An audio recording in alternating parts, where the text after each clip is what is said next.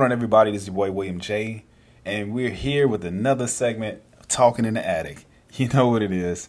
Thank you for tuning in. Thank you for being along with me on this journey. Thank you for those who've actually purchased my book, Why Not, which is available on Amazon.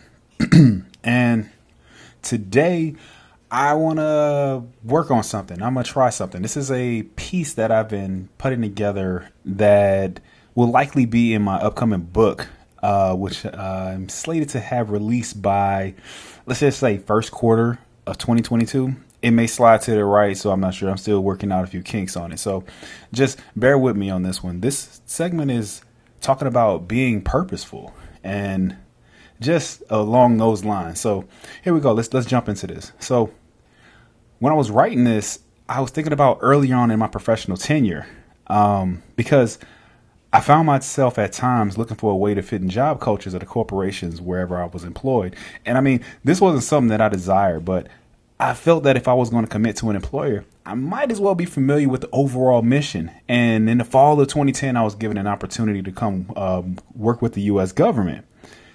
And to say the least, it was an amazing experience. I mean, I was given numerous opportunities to travel across the globe.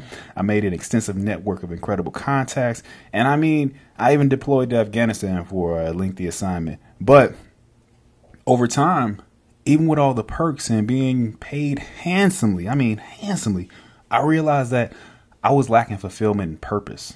I mean, I've had this at other points in my life, but this was a lot different. I mean, my passion, desire, and drive, all of those three components were completely missing. I mean, I couldn't find anything that would change my sentiments or anything that would help me. And every day I drove to the office, I started feeling my mood started a nosedive as soon as I got closer to the campus.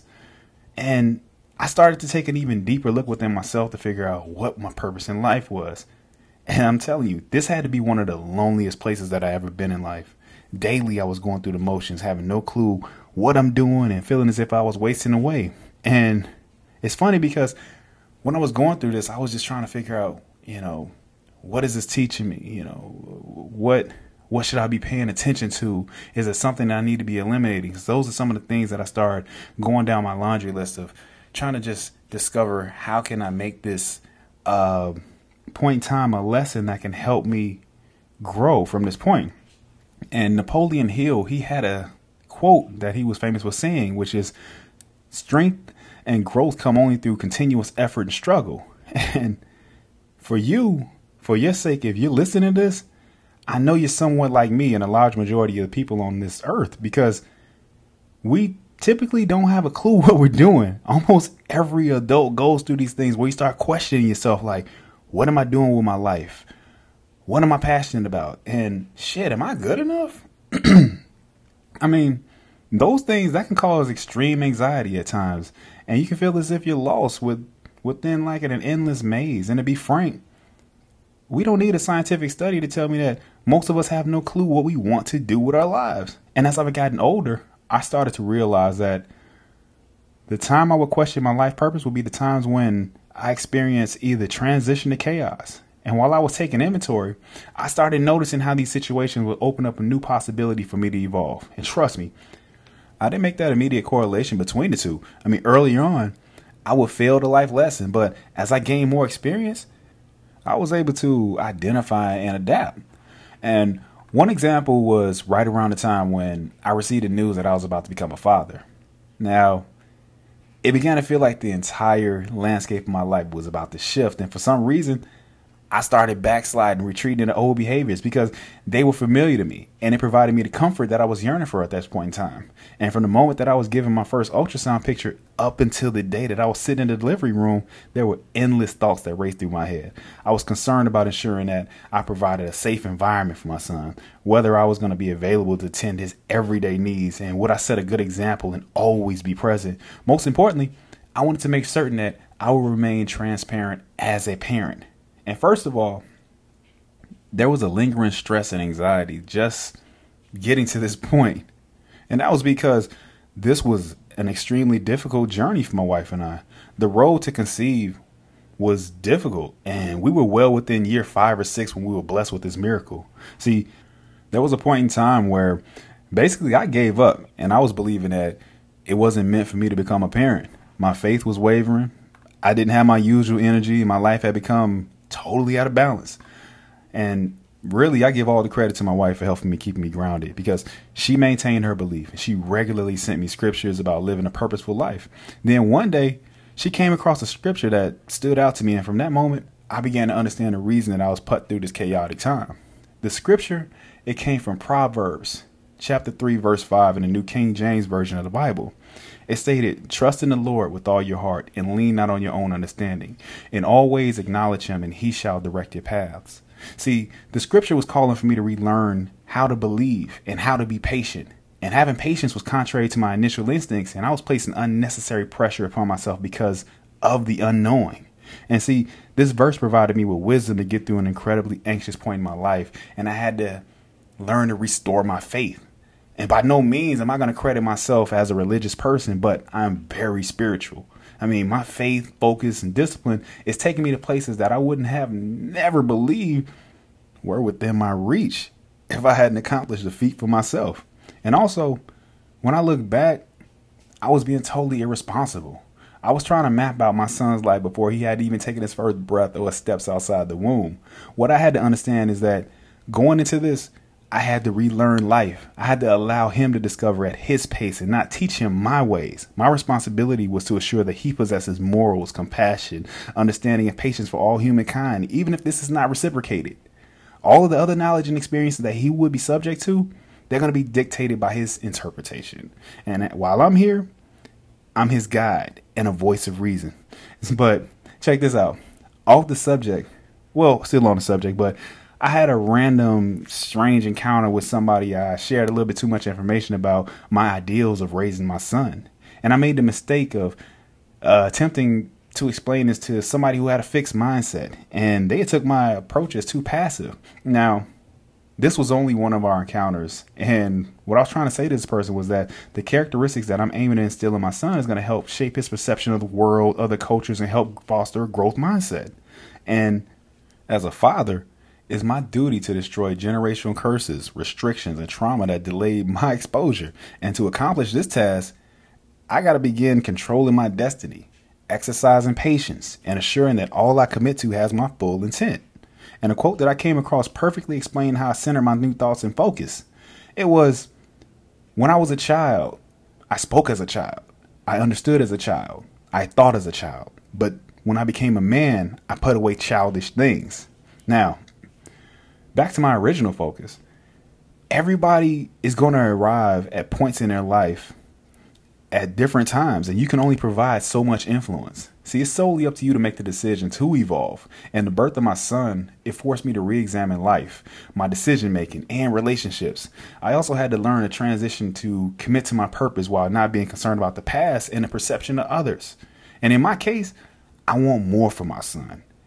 And I made the promise to kill the challenges I face, and I refused to leave them for him to solve. I've also begun to cut wasteful behavior. Like, for a significant amount of time, I had a serious habit of being a consumer. I mean, I collected sneakers, various watches for sport because it was something that I was conditioned to because of the environment I was raised in. And as I've gotten older, I look for more ways to acquire assets over liabilities. Shout out to Earn Your Leisure. Them guys is killing it, man. But I'm not going to lie, it was difficult. And it took time for me to eliminate excessive shit. I mean, truthfully, it's a work in progress because I occasionally see something that catches my eye. And after I completed that purchase, I'm sitting there looking like, man, why the hell did you do that, bro? But, you know, that's perfectly fine. I've begun to acknowledge my faults, like I briefly hinted. The same should go for the people in your life. Your network should be a circle of people who add value and experience to you. And if not, you got parasites and you got potential to drain you of your energy, resources, and unnecessarily questioning your sacrifices. See, your inner circle, it should have a desire for growth and you should have influence that you know you want to achieve more for yourself and your family. See, there's nothing I appreciate more when I receive a call or a text from one of my friends who's telling me about a business venture or when we have monthly check-ins to follow up with one another's progress. And trust me, we ain't pulling no punches, fam. We calling each other out on bullshit. I mean, if you slacking, oh, you about to catch it. Not just one on one. We finna call up the fam and be like, yo, get him. tell him what he's not doing. I mean, and this is the healthy balance that we promise to maintain. So we assure that we hold each other accountable. See, and that's absolutely necessary because the generations after us, they depend on our desire and focus to assure that they're equipped with the opportunities that we couldn't have and we couldn't dream of. So when you think of your immediate circle of friends, what value do you place on your relationships?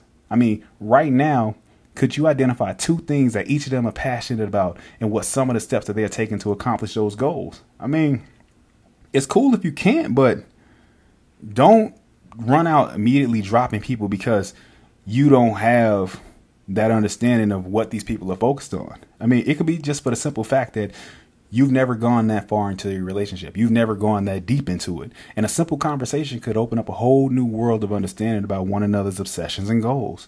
It could be the catalyst that forces you to begin alienating yourself from certain groups. I mean, it's happened to me before. And I definitely know it's going to occur a few times in your life. You're going to start talking about your passion and you're going to ignite a fire with someone.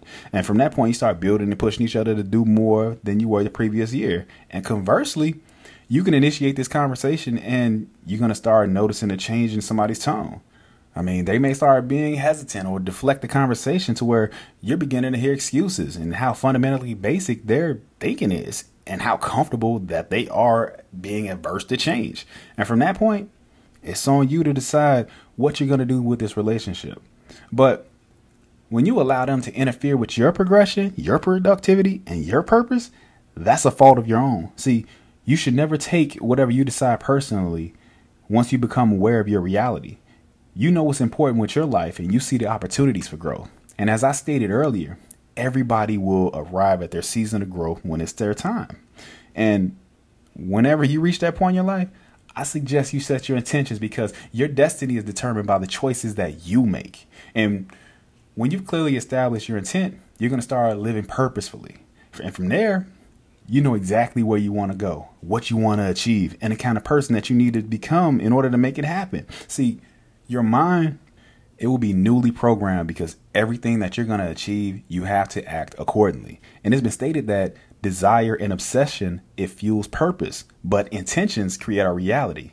See, intentions, they embody what you want, but do not confuse your intentions with your goals.